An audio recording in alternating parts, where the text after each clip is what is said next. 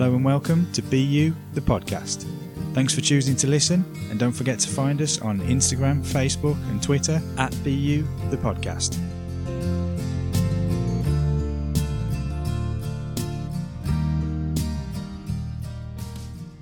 Just a quick Google search for the meaning of the phrase, it's lonely at the top, reveals the definition as used to say that powerful and successful people often have few friends.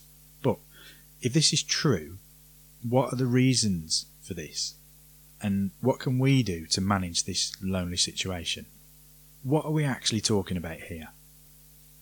As you start to venture and branch out with new businesses, ideas, or plans, it can often feel like you're doing so on your own, even if you have people and support around you. You're the dreamer, you're the visionary, you're the decision maker, you're the one that's feeling the pressure. You may have people to be responsible for, people that look to you for guidance, instruction, for answers, and answers that you don't always have to hand.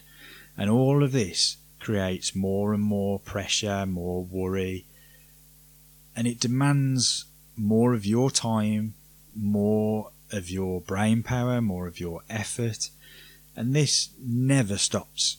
In fact, the more successful you become, the higher you go, the lonelier it becomes, and the less you feel you fit in into your surroundings, fit in with the people around you and even your social circles. But is it really loneliness that we're feeling? When you feel you can't turn to anyone for help or even just to talk, when you feel no one understands your situation or your troubles or the way you feel, it certainly can feel like you are alone. In a 2016 interview, five years after taking over from Steve Jobs, Apple CEO Tim Cook admitted it's sort of a lonely job when he was asked about running one of the world's most iconic companies. But in the same interview, Cook implies that the real problem facing CEOs and business owners and entrepreneurs and top leaders is not loneliness, but rather isolation.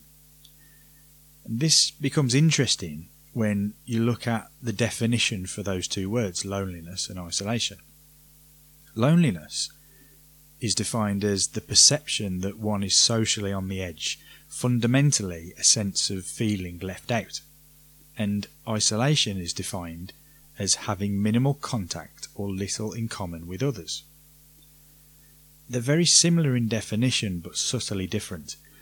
The definition for loneliness infers a lack of involvement or interaction, something that successful and entrepreneurial people rarely experience because they are inherently involved with their business or their venture or their idea or their plan and they're continually interacting with the people that they need to interact with. Maybe more of an accurate phrase would be it's isolated at the top to be successful in anything, not just business, we have to have ambition. We have to have drive and determination, and we have to be willing to sacrifice. You have to be a certain type of person, and this in itself can isolate us from many of the people around us. 98% of the people around us, in fact. Have you ever tried to explain a situation or a problem to someone and they just don't seem to get it or get your emotional reaction to the situation or the problem. Could it be they don't have enough in common with you to be able to get it, to be able to understand it? Are they the right person to talk to in the first place? Or have you even felt that there's no one to talk to because no one gets it? No one's on your wavelength.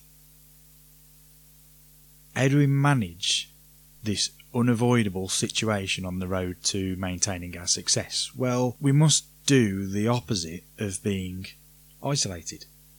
We've got to become consciously more connected, more integrated, and surround ourselves with people with common interests, common ideas, common goals.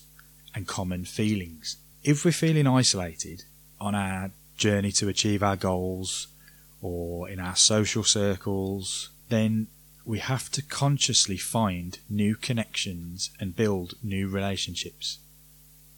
This doesn't mean that we have to find a new business partner or a new group of friends, but we could connect with other business owners, with other entrepreneurs to bounce ideas off or seek advice or just have someone that understands the situation that we may be in or that we may be facing.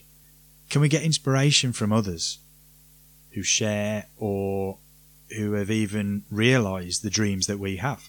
In this ever changing world that we find ourselves in today, these are some of the positive things that social media platforms can be used for, and they become a great tool for connecting with other people from anywhere in the world in a similar situation to us.